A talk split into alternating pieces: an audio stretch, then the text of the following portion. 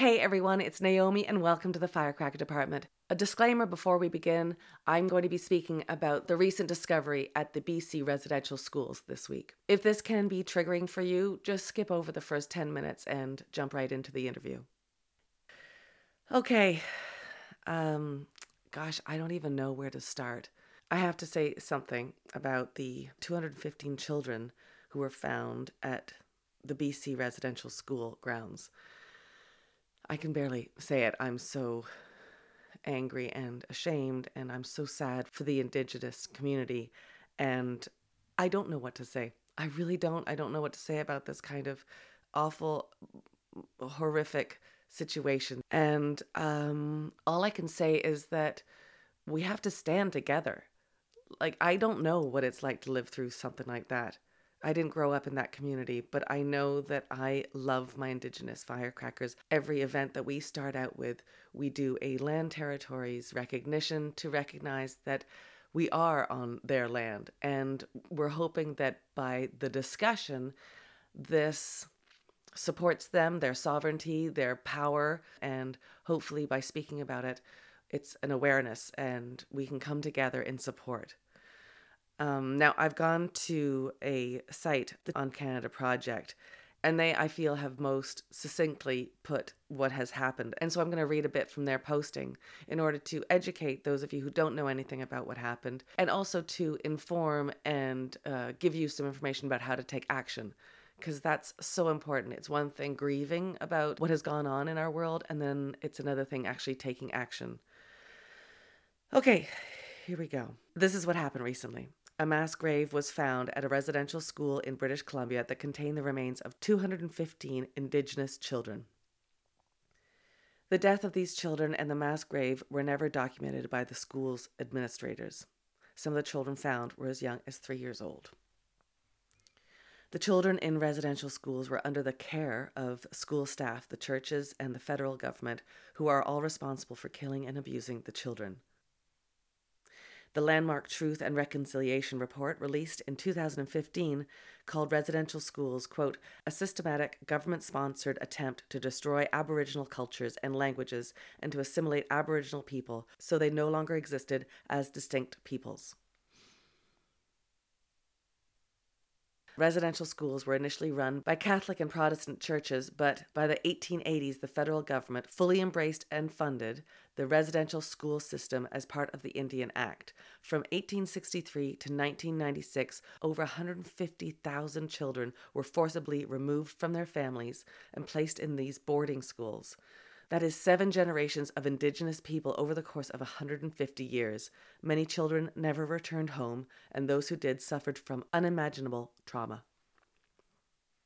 The explicit extent was to separate those children from their families and cultures in an effort to, quote, kill the Indian in the child. In 1920, the Indian Act made attendance at Indian residential schools compulsory for treaty status children between the ages of 7 and 15. The schools were often underfunded and overcrowded. The quality of education was substandard. Children were severely mistreated, degraded, and abused. 90 to 100% suffered severe physical, emotional, and sexual abuse. There was a 40 to 60% mortality rate in residential schools. This is obviously disturbing and horrific. And if it doesn't make you angry, it should it really makes no sense to me, this kind of treatment of people, of children. And it's just shameful. It's shameful. The fact is that the last residential schools didn't close until 1996.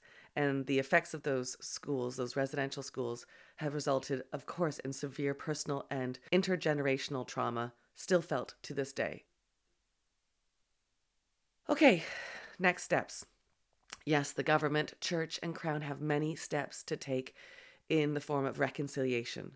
Many of us were not taught about the true history of Canada, including our country's treatment of Indigenous people in school, and it might feel that we may be too late or maybe it's overwhelming right now, but that is absolutely not what we can do.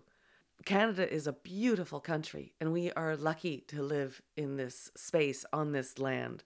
And benefit from all the beauty and love that Canada affords us. We're so, so lucky. And here's the thing we, we can acknowledge the beauty and the love of Canada and also acknowledge that it's got flaws and it's got failures. And I personally love Canada. I do. I'm I'm proud. I'm proud to be Canadian. And I also want my country to be better. That's just the truth. And so what do we do? We recognize we stand by our Indigenous community and we recognize and we speak the truth of the actual events that went on and do go on. Because here's the thing we all have a responsibility to do this work and to learn more about our country and advocate and reconcile with all Indigenous peoples. That's our job. That's what we should be doing. Now, all these notes and facts are from www.oncanadaproject.ca slash settlers take action. And now you're wondering what you can do. Here's what you can do small, simple steps that you actually can do right now while you're listening to this. Remember your land acknowledgements. Take a step further and actually learn about whose traditional territories you live on. Check out native land.ca for a map and find out where you are. Find out what it meant to live on the land that you're living. And then talk to people about it. I think that helps so much. Talk to people about what land you're on, what land they're on, and find out about the people. Now that you know a little bit about your traditional territory that you live on, the next step is actually to learn about those Indigenous people. Google them. Look up not only their history, but what current issues their communities face and how you can help. Another thing you can do is connect with your elected officials. Tell them to stop talking about how much they care and actually take some action. Ask them directly what they are doing to make a change. These are steps you can actually do right now today. As I said, all this information and more is on www.oncanadaproject.ca slash settlers take action. It's really succinct, it's really clear, and I know you care. I know I do, and I know the Firecracker Department community does as well. We love our Firecracker Indigenous community so much, and I'll be reaching out to my friends personally this week to check in with them and see how they're doing, because this cannot be an easy time for those folks. And I suggest you do the same.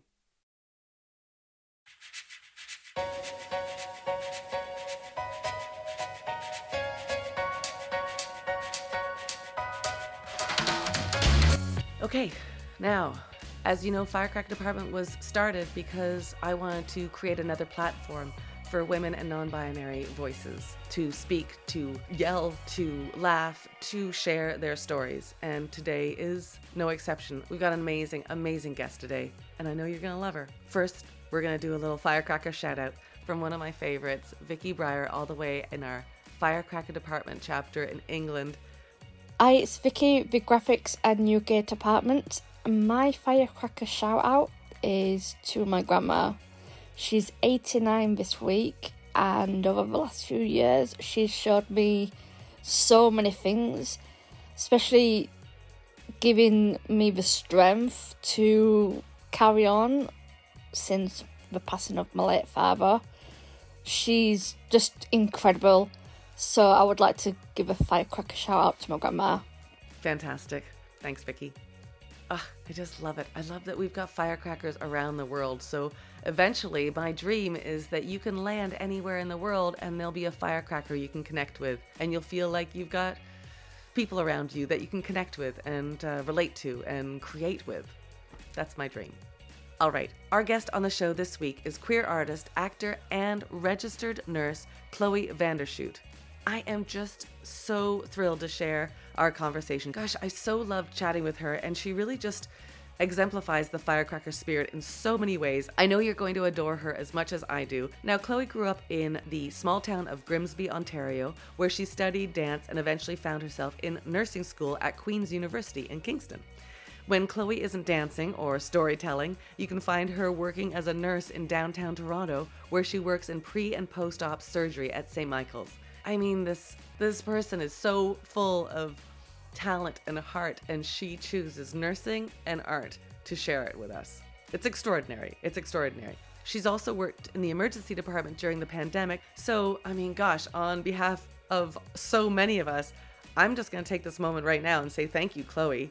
Thank you so much for, gosh, your part in this whole crazy year that we've had and for your commitment to caring for the community. We are just so incredibly lucky to have people like you on not only this podcast but in our world and and I don't take it for granted. I mean, speaking with Chloe was such a treat, not only because it got to share her story, but it got a chance for me to express some gratitude. And uh, that felt really good. It felt really good because, gosh, what would we have done without those folks putting in those hours and challenging their families and challenging themselves through the pandemic? Incredible, incredible people. And then also, Chloe on the side is still pursuing her dreams and her art and finding ways for them to come together. Her on screen credits include the critically acclaimed Canadian feature Jackie Boy and the biopic Chris Watts Confessions of a Killer. Now she stars in the feature film, it's so beautiful, Loon, which is written and directed by another Firecracker community member, Aviva Armour Ostroff. Oh gosh, I love Aviva so much. I just adore this person. She is not only an amazing artist, but she's just got an incredible heart. So, what a treat to be able to share a discussion around her film.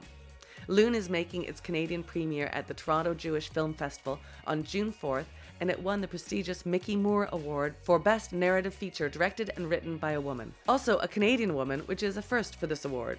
Chloe also starred in the 2020 film Skin, that was shot in Cuba. The film was the feature directorial debut of Filomena Gwarowski, who was the first assistant director on the acclaimed lesbian drama Below Her Mouth, which premiered at TIFF in 2016. So it's like six degrees of firecracker separation with all these projects.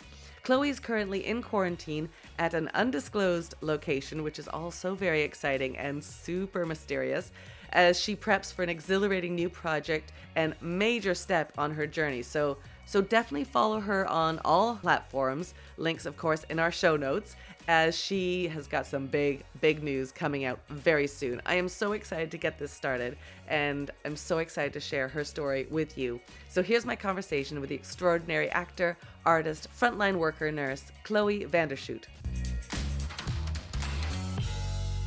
So when you're living in Grimsby and you're, um, you know, dancing in your kitchen, yeah. thinking and dreaming of like Broadway and maybe like Hollywood and things like that, can you talk to me about the I guess the fork in the road where you're like nursing kind of creeps in as well.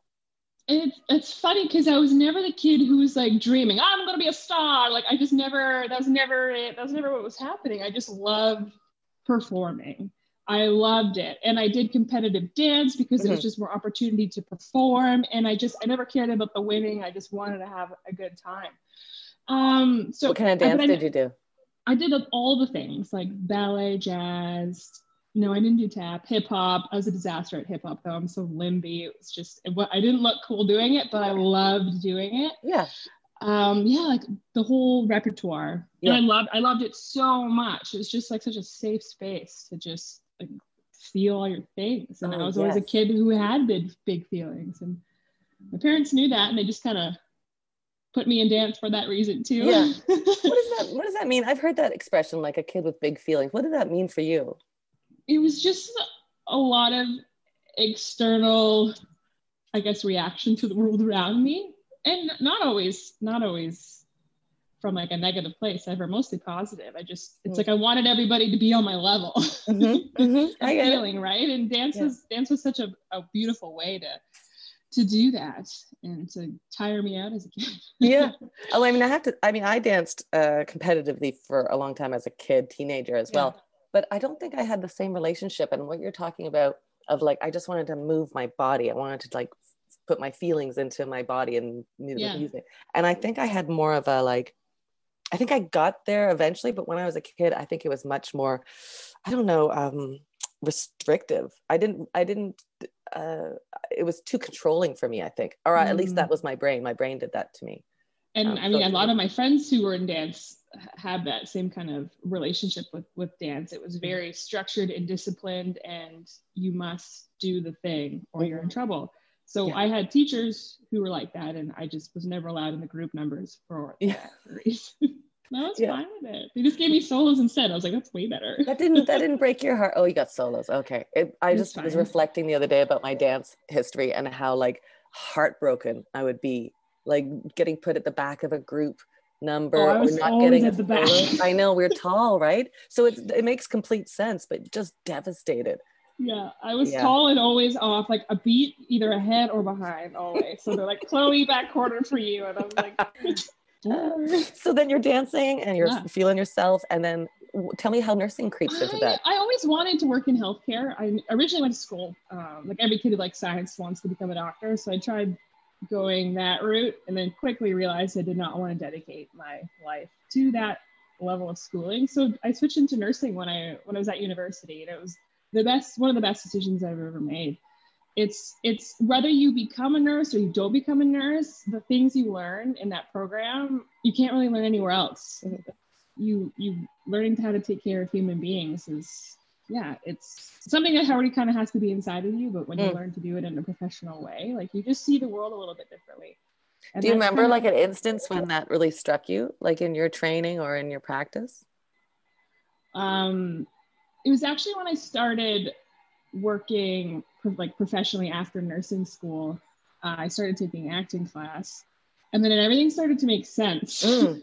really quickly because i had big feelings again about everything that i was dealing with at work and then started taking class and it was such it was a place to put feelings it kind of took the spot of what dance was for me Mm. and then my my teacher at the time, Louis Bomander, he he really really helped me to see the relationship between my nurse life and like my my inner performer life. And he's like, you see so much life throughout the day Mm. that people have no idea about. And if you want to breed this into your your art, you have such access. Yeah. And I was like, wow, okay, this Yeah. is interesting. Here we go. Yeah. So he he for sure helped make that helped helped bridge those two parts of who I am, and here we are. yeah i mean that's incredible because i think you know i mean being a nurse and especially we're, we'll talk about this during the pandemic uh you're you've got like two big passions on your plate. Yeah, right? And so like i i mean this might be ignorant but my vision of nursing is you work fucking hard and that any extra energy is used to get energy for the next round the next shift. And the fact that you're like or i'm going to take that energy and take acting classes. Like tell me about that balance it was necessary for me Mhm. because these are two huge parts of who I am. Like they constantly need feeding. So if it it, I, it actually gave me energy to put everything that I was dealing with at work into art or performance or something. Like it actually refueled me in a way, which is Mhm. interesting. Um, but then the pandemic hit, and I was working uh, double the amount of hours than I was before. So I started to lose that balance, and then I took a I, took a bit of a turn, and like that was new for me because I was always able to keep them at such like at such a level place, and then I wasn't anymore. So Yeah. that that became a whole other challenge. what did that look like for you when you were like uh-oh i'm the balance Oh shifting." man, so I ended up getting redeployed um, from my original area. I usually work in day surgery, and then they shut down all surgery to free up beds in the hospital. They redeployed me to the emergency department because I had a bit of experience there. So I'm getting thrown into one of the busiest departments in Yeah. in, in the entire hospital, in one of the busiest hospitals in downtown Toronto. Eh, Starting a new job that I don't really know anything about in the middle of a pandemic. Oh, and by the way, uh, film and TV has been deemed a non-essential service, so Right.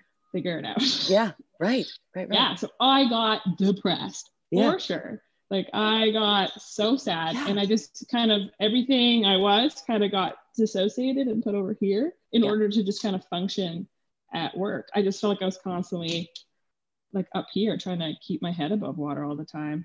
Um, so I yeah got sad for a while, uh, but then I was like I I can't be sad for much longer. This is gonna suck. So I started writing. Started just writing about the things that were happening, the things I was feeling, and started dancing around my apartment. And then it kind of morphed into a short film idea based on what I was experiencing in the hospital. Because I was like, wait a second here, Chloe. No one's allowed in the hospital right now. And you're in the hospital. Oh, and you like to make things. So why don't you create something to share Mhm. with the rest of the world to like offer some perspective as to what's going on here? So Mhm. then that just re- it, it refueled me. It refueled me. It got me out of what I was feeling, and it, it gave me a bit of hope. It Mhm. let my artists show through so that I could share this experience in a way that stilled me up and offered something for other people. I think I understand like that feeling of like you must have been working in the pandemic time as a nurse and going, I just have to push push through. I know I'm sad right Yeah. now, but I'm just gonna push through because it's Yeah. there's there's will be an end. It's not in sight yet, but there will be an end. And then I'll get back to the balance that I had before. And Yeah. truly what you did was way smarter, which is I'm gonna shift and, fi- Mhm. and find the balance within this new chaos.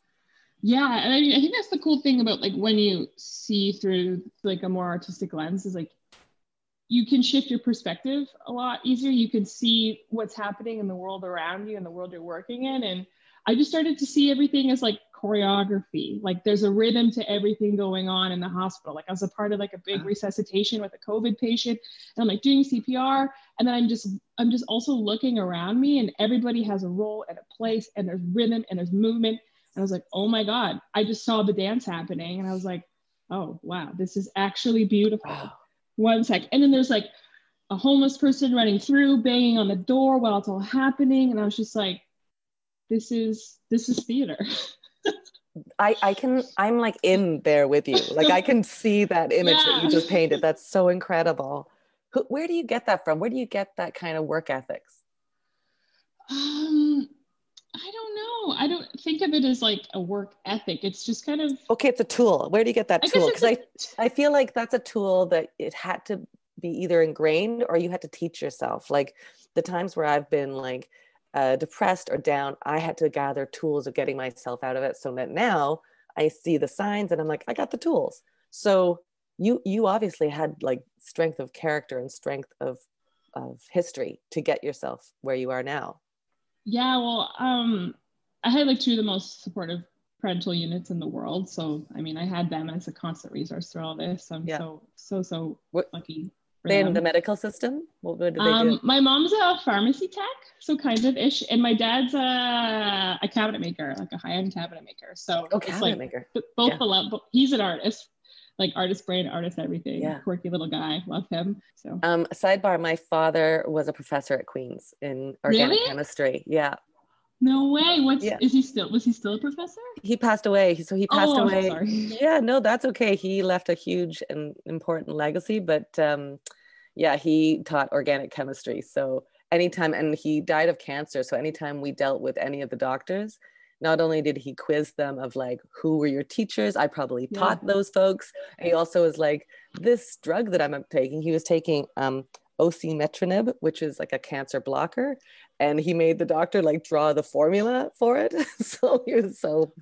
was That's amazing. One sec. Can you please draw that for me? Yeah, exactly, love that. exactly. Kept him really engaged and um anyway, so sidebar. So your folks were like super supportive.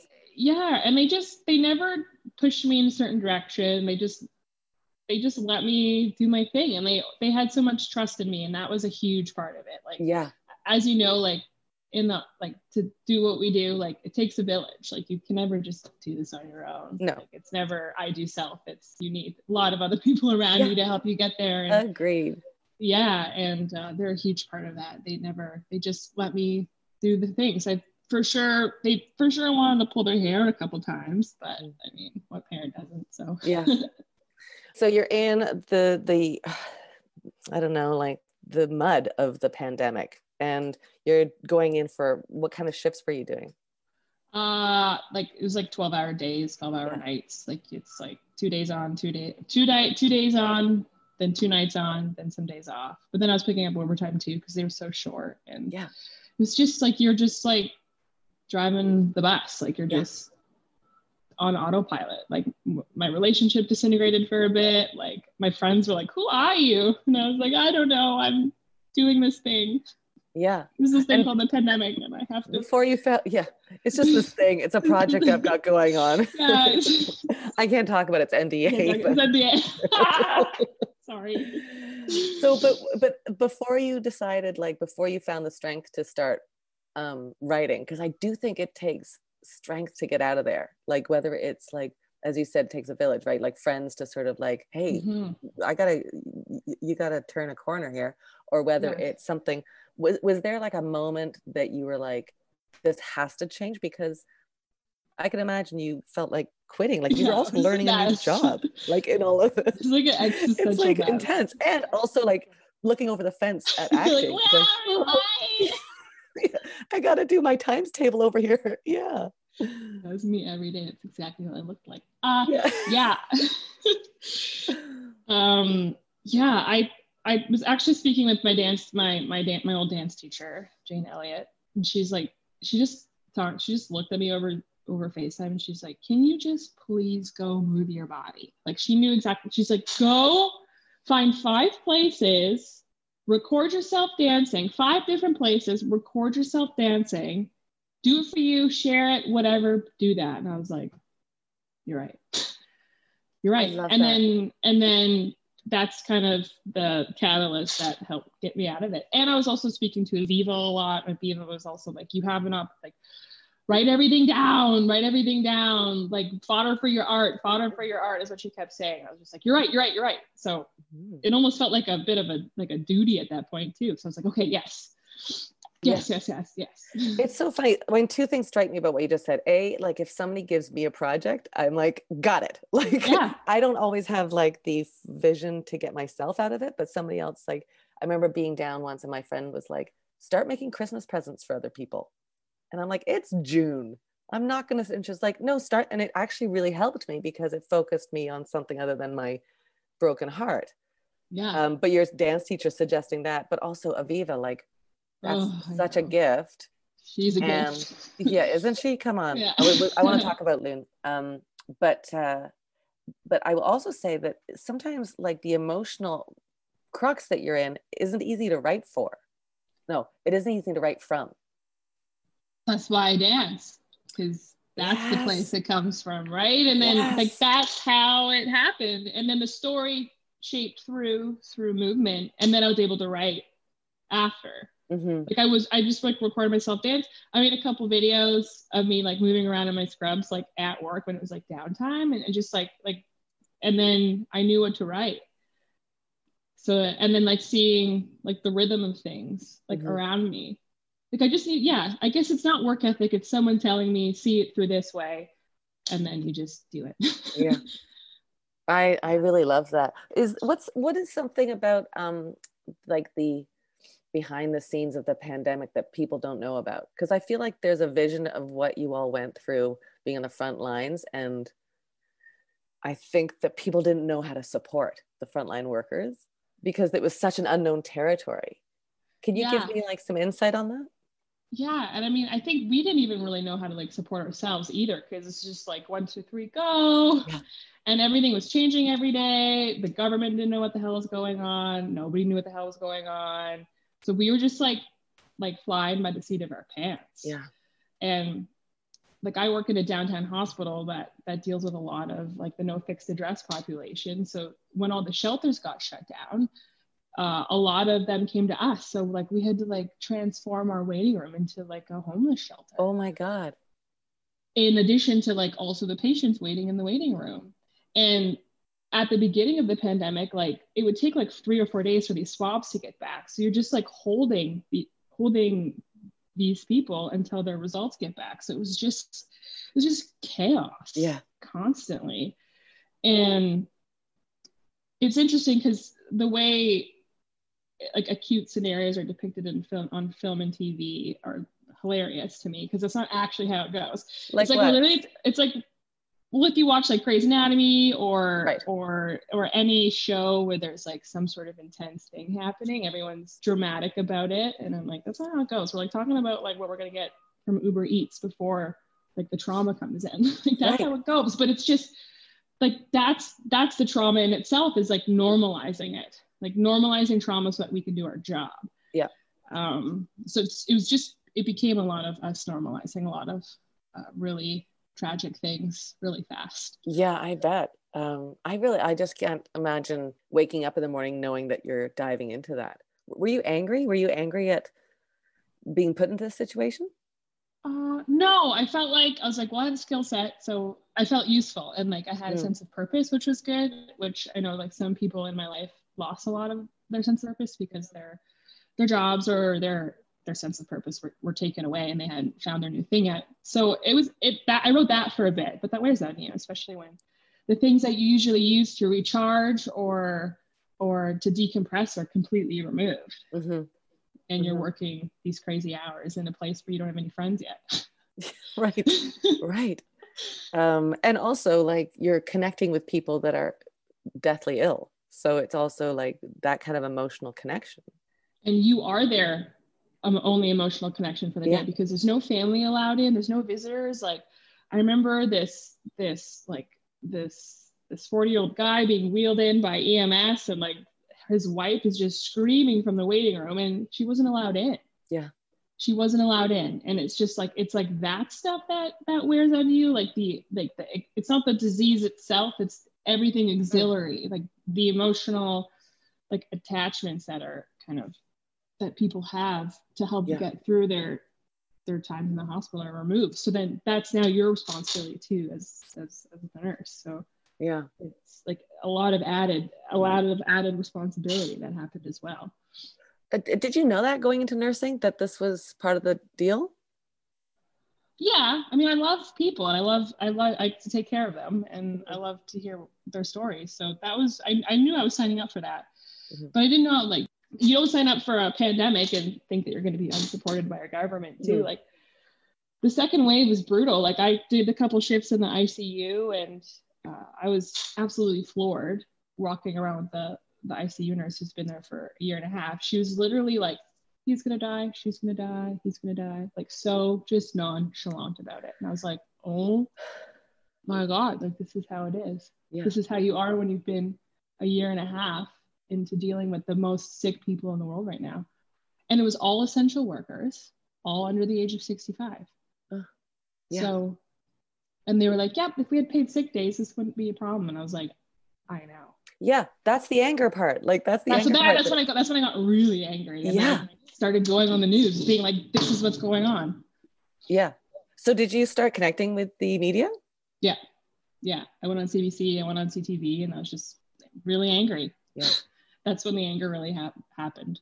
And a lot of people had no idea what was going on. So I was glad I did that. Yeah. I mean, I love the action of yours where you say, like, this is going on and I do have power. Like we actually through social media, everyone's got power now. Whether you have like a hundred followers or a hundred thousand followers, everybody yeah. has the power to put your voice out there. Yeah, you did it.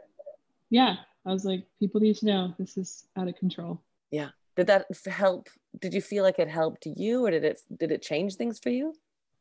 Uh, I, I definitely I, it felt like the appropriate move for me. I was just like what am i afraid of? I don't have anything to be afraid of right now. The real fear lies with what with, with what my patients are dealing with. Mm. so i'm just what do i have to lose? Approximately nothing. So let's stand up for them.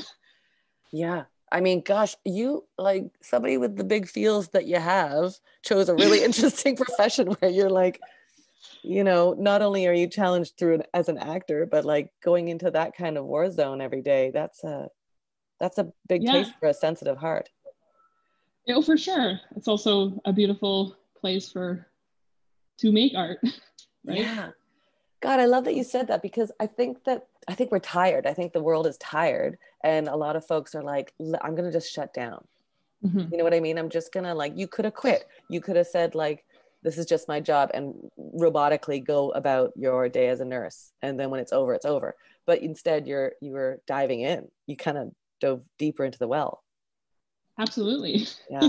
And we'll see what happens with that. I'm two weeks in quarantine now so i have an existential crisis because it's the first time i've been able to sit for a year and a half but right so is this the first time you've left nursing? Because i know you're on this new um, journey. I, I like in the last when you sorry so when you left nursing recently was it for this project or had you taken any break between last march no it was always i always i i took a bit of a break when i first started because i shot i shot a movie abroad and let me take a casual position at the hospital that i work at and the, the schedule is really flexible like you just make your own schedule when you're casual so you can just work as much or as little as you want.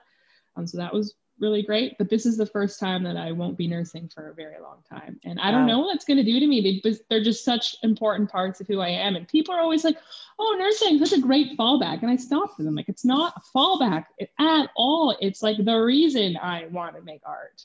Mm, It's the mhm. reason I want to share. It's it's the reason why I'm this person. Yeah. So no, it's not a fallback at all. I'll always nurse no matter what. I also love like the amount of training that goes into being a nurse and be like, that's your Joe job. Like, no, no, no, no. No, no, no, no, no. Yeah. No, no, no, no, no, no. And where did uh, Loon fit into this? Because I, I just want to speak a little bit about that project. Yeah. Not only, I mean, God, I'm such a fan of Aviva's, and this is the thing. I knew Aviva as a performer director in the fringe world, and then seeing her performance in Loon I was like, of course she's fantastic. Like it just, Yeah. just brought a whole new, bright, beautiful light on her. Uh, Yeah, do you want to talk about that project? Yeah, no, she's yeah, that was like the best product that ever came into my life. Oh my gosh. Uh yeah, I'm so happy she's in my life too. Um, I actually saw the breakdown on like what is it, casting workbook or whatever, and I was like, oh, Yeah, on your spare agent. breaks, is that what's going on? Okay, let me just. Was actually pause. at work.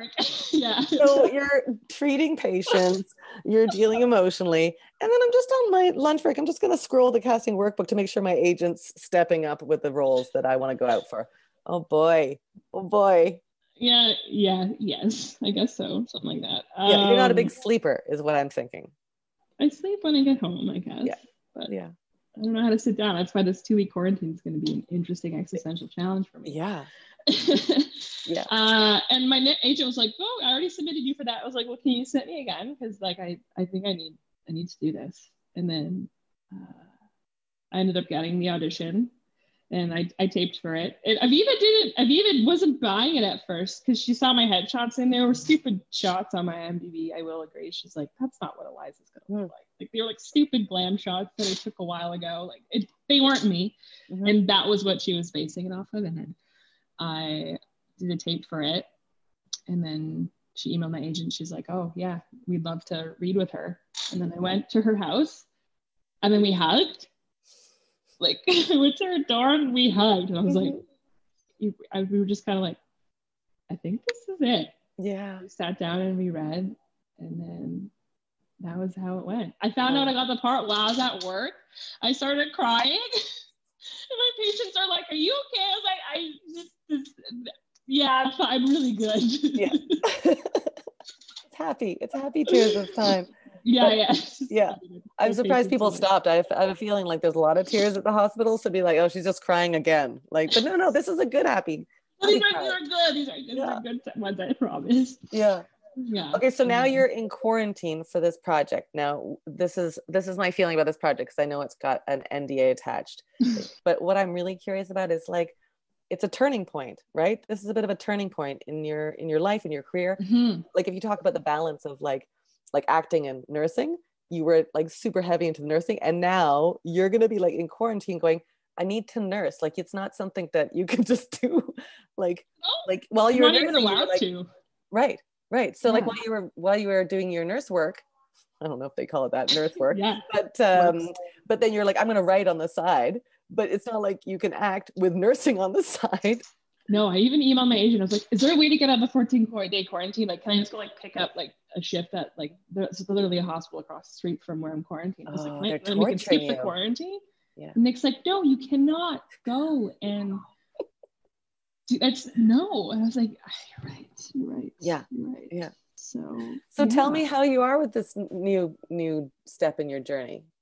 I it all happened really fast and uh I have no idea what I'm in for. So Yeah. yeah, I'm excited, I'm nervous, I'm terrified. I have zero idea what what I'm in for at all. It's gonna be a ride for sure. And um yeah, I don't know. It doesn't feel real still. Okay. And it feels really weird to like I've been having a bit of a of a mental thing of like abandoning ship in the middle of a pandemic Right. Yeah. like that's been a bit of a thing that I've like been really trying to process. Um, And where do you think- put that kind of stuff? Because that, as much as you know, you might enjoy the change. Like it is a level of like that's your team. Yeah, well, it was really cute. They gave me their blessing. they like, got, oh my god, I'm gonna like start crying. Um, they know how how much I wanted this part of my life too, and they and they they got me like a big sweater um, with like the name of the hospital that I work at, and they're like, you can wear it in your hair makeup trailer. And then they like go got me a little card with like a bunch of little nurses on it and they all signed it. And I was just like, oh my God. They're like, go follow your dreams. You know? Wow. So that Yeah. was really, I felt like it was okay. I Yeah. got their permission in a way. Yeah. Yeah. Yeah. I bet that's something that you probably really needed. hmm Yeah. And uh, so that felt, that felt right. And they're like, see you when you're back. There'll be ships for you. I was like, yeah. yeah but I, this is the thing chloe i feel like uh you're really strong i don't know you seem really like you figured it out. I know that that's not like the truth because we're all human beings but it feels like you have a like a really clear sense of who you are in this chaotic world and you also feel i feel like you you know what you need to be the best person you can be. What do you think about that and where do you where do you think this comes from That's a nice thing to say. Um, I think so. I don't, I don't know. I think we're always just trying to figure it out. Constantly. Oh, God, yeah. all just like little. I'm not saying children. you're finished. Yeah. I'm saying like you got it. We're all just like little kids in adult suits all the time, trying to Yeah. pretend like we know what we're doing. Yeah. Um, again, I think so much of it comes from like my my childhood and growing up with like two parents who like didn't who just let me run my own path and let Mhm. me figure out who I was. But we're always like so supportive and we're there to catch me if I fall. So Mhm. having a system like that, like I mean, it just gives you so much permission to explore who you are and figure it out and not put so many boundaries on yourself. Like so that's pretty huge. And yeah, Mhm. we're always learning and uh, I think my art has taught me so much about who I am as a nurse, and my nursing has taught me so much about who I am as an actor. So Mhm. there's just having that constant tension just allows you to keep figuring it out, I guess. And think we all have that as people. It's just figuring out what that is. It's so interesting. Can you was there a moment like was you said they caught you when you fell? Was there a moment when you fell, quote unquote, that was like a, a tipping point for you that you were like because sometimes in your life you can see like ah, I could have gone down that path and my life would be entirely different, but I went down that path. Do you remember that moment? I mean, I probably will, and I'll have a really like elegant answer for you like three hours later when I think about Oh my gosh, I can't wait for the text. but but feel free to fumble your way through the answer if you don't.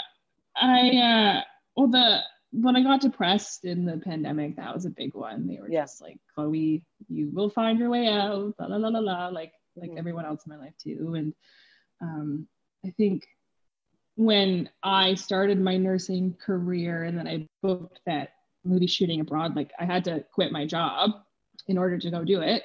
And they were like, okay. they were like, Chloe, you worked so hard for this, and now you're quitting three months in. But they just, they just, tr- they just, they didn't, they just trusted. And then the movie ended up being a disaster, and I had no more nursing job anymore, and I was very, very sad about that. But they just, they just kind of, they're Mhm. like, they didn't coddle or anything. They were just like, you'll figure it out. They just kept telling me I'd figure it out. I mean, to be honest, that is kind of the best thing like friends, family can say to you. Like, I, I- know nobody wants from somebody to offer the solution because then it's like you've solved this for me. But if you keep just saying like, keep going, like if you're in a disastrous movie, just keep going. You'll figure it out. I, I have Yeah. faith in you, as opposed to yeah, do A, B, and C. yeah, and I and I think um I don't know. I just when you see so much trauma and shit at work and like bad things happening to good people, you're just like, I Mm. do what you want, man, because things can change so quickly. And like Yeah. my mom has like a degenerative illness, so like watching her kind of um move about life uh, with like limited mobility and stuff. Like I think that's also why too. She's just like, go live your life Yeah. because things get harder. Things happen that you have no control of, and then it's, it's just going to make the things that you want to do a lot harder. So do everything that you want while you can. And, Yeah. like that's what my patients have taught me too. Like constantly, they're just like they're like telling me all their their regrets in life. That's such an I'm like, oh, place wow, wow, to wow. be. yeah. yeah. Yeah. So it's just like it fills you up with a bit of like a almost like a responsibility to like live your life That instead of sense. wondering. Yeah. So I think Yeah. to answer your question, that's why maybe I've come into understanding how those two things function in my life because Yeah. the people around me, my patients, my family have just been like, things can change really fast. So enjoy it Yeah. while you can. It's DNA too. I think something in your DNA teaches you and has taught you to like instead of shutting down, like to dig in. Like even when you went to this movie that you shot abroad and it was a disaster, it feels like you still recognize that you needed to do that. Like it wasn't like you were ruining your life from doing it, but you needed to live your life. Oh, I felt like I ruined it. Did it? Did it really? In the moment, I was like, "Oh my god, what did I do?" Yeah. But then you just you wallow in it for a bit, and then you got to move on. Well, I mean, how did you make sense of that? Because I feel like those, I mean, I don't believe in the word mistake really, but I do believe that like the, the things that we've learned from the challenges are what we needed. Uh, and somebody, my acting teacher said this. She said, oh gosh, I'm kind of paraphrasing. She said, the world um, uh, doesn't do things to you, do they do things for you? yeah, I like that. Yeah, I like that one too. That makes sense. Yeah. Yeah. So I guess again, your acting teacher is right. If you just start to see the world through that lens, you're like less devastated about stuff because you're like, well, that was just meant to happen. Let's Right. take what we learned from that. that's retrospect but that disastrous movie how did you like if you're abroad and you're doing a disastrous movie you're even more isolated from your support network um, how did you get through that Um, it wasn't so much a disaster while I was there. It was a disaster once it came out, and it was Ah. just I, I was like, what did I do? Like it was just, and it was my first film, and I didn't know what I was what I was doing. I just kind of took the opportunity and ran with it, and didn't think about it too much. Um, but again, you learn. Like you're always going to have those those roles that you look back on, and you're like, wow, that was some learning. yeah what would you do differently I don't know. Nothing, I don't think. Things happen and you deal with them. And Agreed. things happen differently, maybe I wouldn't be here. Yeah. I mean, it gets too complicated when you just think back and what would I do differently? Yeah. It's like, what am I going to do now? And what am I going to do moving forward is yeah what I'm more interested in. yeah i'm more interested in that too who's kidding who and i think you you've got everything you need I think so. I mean, I got my cool rollerblades with me. I'm excited about that. i mean i kind of meant internally but yes I know. rollerblades. I know. That was, that was me just deflecting. yeah yeah Um, yeah, I mean, we'll see. I mean, yesterday was like my first full day of quarantine and it was weird. I just like sat around and looked at all the weird things in my apartment in this fully furnished apartment that someone else decorated and um, thought about what to do with myself. Yeah. So So, yeah. interesting.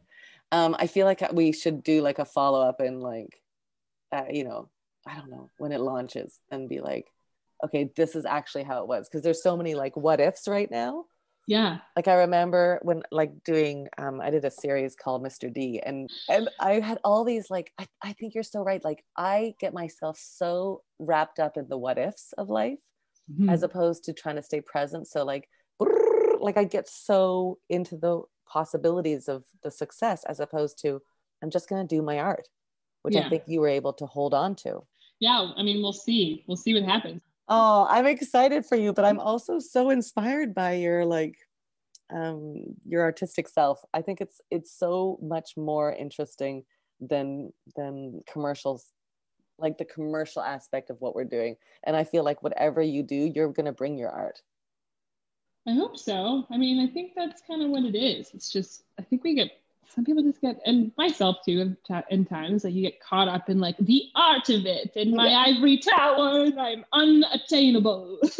I'm like, no, that's not how you're gonna like actually get to people. Like if you're in this to like share and tell stories and move and like create conversation, like you and your ivory tower are not gonna work. Like you gotta get real with it. You gotta be grounded. And, and again, like I constantly go back to my nursing as like the best acting school in the world for that. Like, Yeah. that's that's where all the real stuff happens all the time. yeah if you're interested but like you're obviously somebody that dives in because i think you also there are people that can only survive that kind of circumstance by putting up their armor Oh, for sure. And I mean, it was like it was like so interesting to to really analyze everyone I worked with and just see that it's like such a common character trait of anyone who works in an emergency department is just like dry, like gallows humor constantly. Yeah.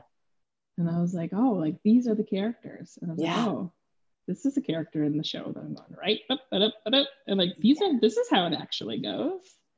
Yeah. Like um what's the like you said you wrote a short film. Has that been released? Where's that at? Oh goodness, it's still in its infancy of like Okay. the writing the thing. Yeah. I mean, I'm hoping to to do the thing when I'm back in November. Um that's and I'm excited for that. I don't know what the hell I'm doing. I never made a short film in my life. So that'll Yeah. be a, a journey. But I trust the story and I think it's a perspective that not a lot of people have access to right now. So and it's not just for me, it's like for my healthcare comrades who Yeah. who don't know how to explain to people either of how this all goes. I don't know how to explain it either, but it moves through my body and that's how we're gonna do it. So yeah, and I, a lot of people who I work with just feel not understood and they come home from their shift and it's just hard to articulate what happened. Mhm. And Mhm. it is actually hard to articulate what happened, whether you're an artist or not. Like it's just it's hard to use the words. Mhm. I think it's also tough because you have to relive it when you articulate it. And that's sometimes hard. Oh, yeah. Yeah, there's something almost deflective about dance too, Uh. in a way. Maybe not deflective, but it makes the processing like a little more gentler.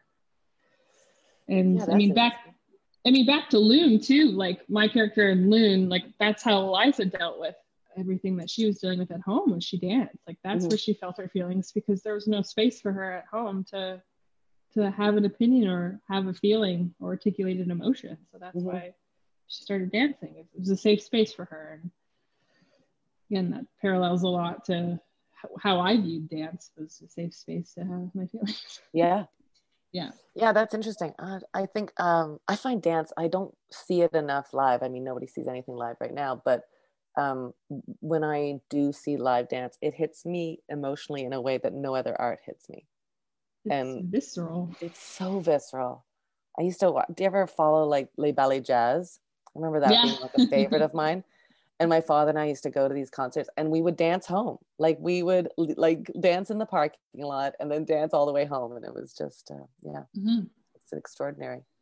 Yeah, and when people start moving, it's and I, I notice this at work too. Like sometimes I'll just start like moving and shaking like down the hall, and like other people like start to join in, and then before you know it, everyone's laughing in this like shitty situation we're all in. All of a sudden, we're having like two and a half minutes of joy together. You're just like, wow, what a powerful tool this is.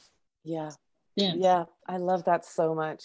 I love that so Yeah. much. I love, like, I feel like everybody should sing and everybody should dance. I don't care if you don't think you're a dancer. I don't think, I don't care if you're a tone deaf. I just think it's something that it, it, it uh, releases. yeah it like unlocks because you have to when you sing and when you dance it's all in your breathing Yeah, too right? right. so if you're big singing big dancing you got to open up right Mhm. so Mhm. and all of a sudden you're just like wow i'm feeling things i've never felt before Yeah, I know. That's why you can't fake um, singing. Like if somebody is really Uh-huh. connected to what you know what I mean, because it's so Yeah. connected to your breath. So um, it sort of ruins a lot of like mid singers for me because I'll watch them and be like, oh, they're not really connected. But then when somebody sings from their like gut, from their heart, it's like, oh, Yeah. crack. Yeah. yeah because it just it just like moves upward through Mhm. and you can just see it in their eyes and their face Mhm. hmm Listen, we have to wrap it up, but I'm Yeah. so excited, and I'm so excited to have this chance to talk to you at this point in your life, but also just with you. I'm I'm just really excited to watch what you do next. thanks i mean yeah no this was awesome hopefully we get to do it again So now we usually do like a little thing where I turn the tables and you get to ask me a question to make it fair. If you have any questions for me, I'll take them. Yeah. Yeah. So kind of like you've been at this for quite some time. So kind of what was like the pivotal project for you where you're just like, ah, aha, aha, aha, I'm this makes sense to me. Oh yeah, like when I was like, Um, "Uh, for sure, I want to be an actor. Yeah. Um, I don't think it was a project. I think when I went to theater school, I went to Ryerson in Toronto, and um, I was sort of. This is why your journey was so interesting to me because I feel like I was sort of on the ledge of like maybe I'll become a teacher or maybe I'll become an uh, like an actor and live a life of uncertainty. so um, I was in that that sort of precipice, and I auditioned for theater school, and I got in, and then I called like three times within like an hour asking like a can i defer it for a year? B can i get a teaching certificate with this program? And c can i um, can i do ha- like just term by term or something like that? Because i was so like nervous about taking that step and they were like no you can't you can't use it as for a teaching certificate no you can't defer it and yes you can do it for a term and then go for the next term so i was like i'm just going to go for a term see how it goes you know i'm not going to put all my eggs in one basket and in the first like two days, I was like, nothing else. I don't want to do anything else. It was just so Yeah. clear to me that I was like in the right, I was home. Yeah. And uh, yeah. And then I felt that again when I was worked at Second City because that felt like home to me too. When I went, oh, I don't need to do anything else other than comedy because it was such my space. Amazing. And Yeah. and at that point you're like comedy, comedy, like that's where I'm at. Like was there were you were you always like, I'm going to do comedy? Or Before did, it- or did comedy no. find you? Um, I always knew I got like I got the funny roles within things. Like there was funny bits to do, they would give it to me within a dramatic play or film or whatever we would do through theater school. But um, it definitely became like my passion, and improv was my passion. And then I was like, I don't, I don't care if I ever do Shakespeare, which is something I never thought I'd say. But I was like, I'm okay with that at this point because comedy just took priority for me. Mhm.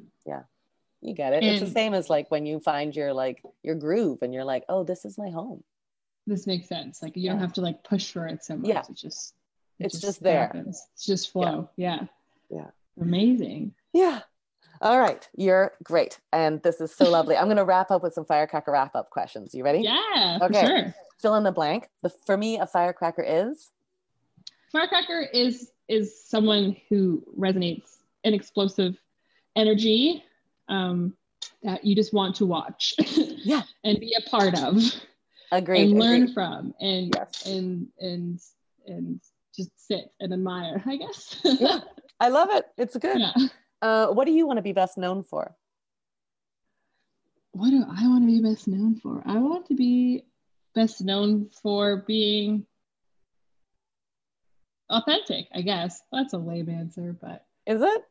Is it i don't know I think it's pretty good. Gosh, if I if people look back and say, "Oh, Naomi Snieckus was just herself," I'd be okay with that. Yeah, yeah, yeah. I guess I don't want to veer too far away from that at all. I think Yeah. grounding is important, and hopefully I maintain that. I think that if you can have that vision early and know that you got to keep coming back to yourself, I think that's super healthy. I think Yeah. sometimes, you know, you find yourself on a path and you're like, wait a second, I'm not like who I, you know, this is an, actually an interesting discussion because I'm having it with my acting teacher uh, of like the person I was when I improvised and how I have left that now and how I'm trying to get back to that. So I think if you can check in regularly, I think it's way better. yeah, especially this industry too. I think it has like such the capacity to lo- help you lose sight of that really fast. So Yeah. yeah, Yeah, especially like a place like where you are right now, where you're like, I know who I am, I know what I want to do as my art. And then suddenly, in a flash, it's like, forget all that stuff. You're in front of the camera, make sure your hair looks good, make sure uh, you're standing the right way. If you turn your body here, this looks better. And suddenly you're so outside yourself, it's so messed up that you've like, wait a second, this isn't why I started. I started to connect my heart to my art, not my hair to my art. But that's a real thing that I'm Right? probably gonna have to deal with, and Yeah. I'm like that's the scary part. yeah but you got you got a strong sense of self you know you're gonna be okay hair's gonna be okay. yeah right you're gonna be fine um what is something that people don't know about you Oh, goodness me. Oh, I have a cheese complex. like I can't eat raw cheese. oh like Wow. it's not a dietary thing. It's just a weird thing that a lot of people have like tried to debunk because I can eat it melted on everything. Like I I'm like a mac and cheese fiend. Love a good good grilled cheese sandwich, no problem. But raw cheese, like it makes me want to vomit. okay this might be a whole other podcast Yeah. but yes um what um what's been I, I think we talked about this a little bit but in reflection of your past life and careers what's been your favorite quote unquote mistake My favorite mistake was uh yeah, quitting nursing. Yeah. To go film a movie and then quickly realizing that I need I need nursing in my life in order to Yeah. function as an artist. Yeah. amazing. So that was the greatest mistake. I love it. Um, what's something that you haven't done but you know you have to do? Ooh, I need to make this short film. I know that that we talked about. Need to do that. It's a priority. And I really need to learn how to use these roller blades that I bought. Okay, you've got really a great platform. There's lots. Just make sure you're wearing elbow knees. Um, okay, who is a firecracker to you? I have two. Get my bring it. art mom, my art mom, who's Aviva. Uh, I have learned an incredible amount of, of what it is to be an artist and the type of art that I want to make. Like she's someone I admire so greatly, and I feel so privileged to be like so close alongside that project with her. Yes, Um, she also played my mom in the movie too, so it's just it's funny good. as well. She's just she's she's someone who's just so authentic and so authentically real and strives for that in the things that she creates and she's just so down to earth and insightful and introspective about everything she does and she's been like such a supporter of me um, utilizing nursing in my art and to make art out of nursing so uh, i'm so so happy that she's in my life and that she's Mhm. encouraged me to kind of follow that path of where i'm at and then my other firecracker is my real mom uh, my mom in real life because like i said before like a degenerative illness but she's always just there and present and encouraging me to just follow follow my heart and don't let anything get in the way always putting other human beings first so it's just like wow got two pretty wicked firecracker people in my life Mhm. What's your mom's first name? laura Laura. yeah Love it. she's right Um, my final question is advice. What would advice would you have given to a younger Chloe? just trust the thing don't let other people tell you how it is or Mhm. what to be or how to do it just trust that you'll figure it out on your own because you will Yeah. you will Yeah. don't get caught up in other people's expectations of what you, you think you need to be or who you need to be who cares Yeah. Yeah. Amazing. I'm so so thrilled to have time with you and to hear your thoughts and your heart and just have this. i got discussion. you yeah Mhm. Really It's been great. fun. yeah uh, you know, it's so interesting. We started this podcast, and more and more, like it's so reflective of, like, it's like Winnie's so good at producing because uh, she puts people into the line of of interviews that I need to speak to, and I don't know I need to speak to them until I'm talking, and I'm like, oh man, I needed this discussion with you. Like it's so fueling. Yeah. So, yeah, it's been really great.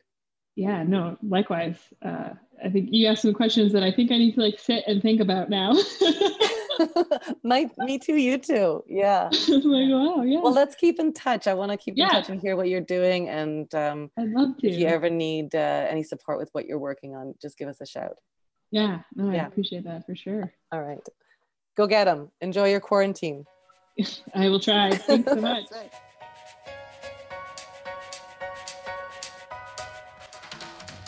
Okay, you can follow Chloe on Instagram at C H L O V L S and check out Loon on Instagram at Loon the Film. For more of Chloe, be sure to catch the Canadian premiere of Loon at the Toronto Jewish Film Festival this Friday, June 4th. For more information and tickets for the Toronto Jewish Film Festival, head over to their website at www.tjff.com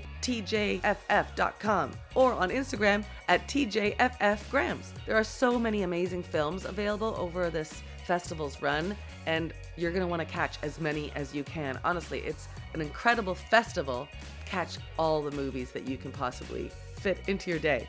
And also, for more Firecracker slash TJFF collabs, check out our episodes with Festival Artistic Director Helen Zukerman and the Women in Comedy panel that I hosted during the festival's last in person run, which was so fun. Those are two podcasts you're definitely going to want to check out. Listen to those anytime on whatever app you're using right now. And when you're scrolling around, leave us a review, or better yet, send a friend an episode. Share something. Say, hey, I was thinking about you when I was listening to this conversation, and share some firecracker love. I always get into the best new podcasts from real recommendations when somebody just texts me going, oh my gosh, I just heard this conversation and I loved it. So if you have them for me, I'll take them. And I bet you know someone who could use a little creative spark right now from at least one of our firecracker guests.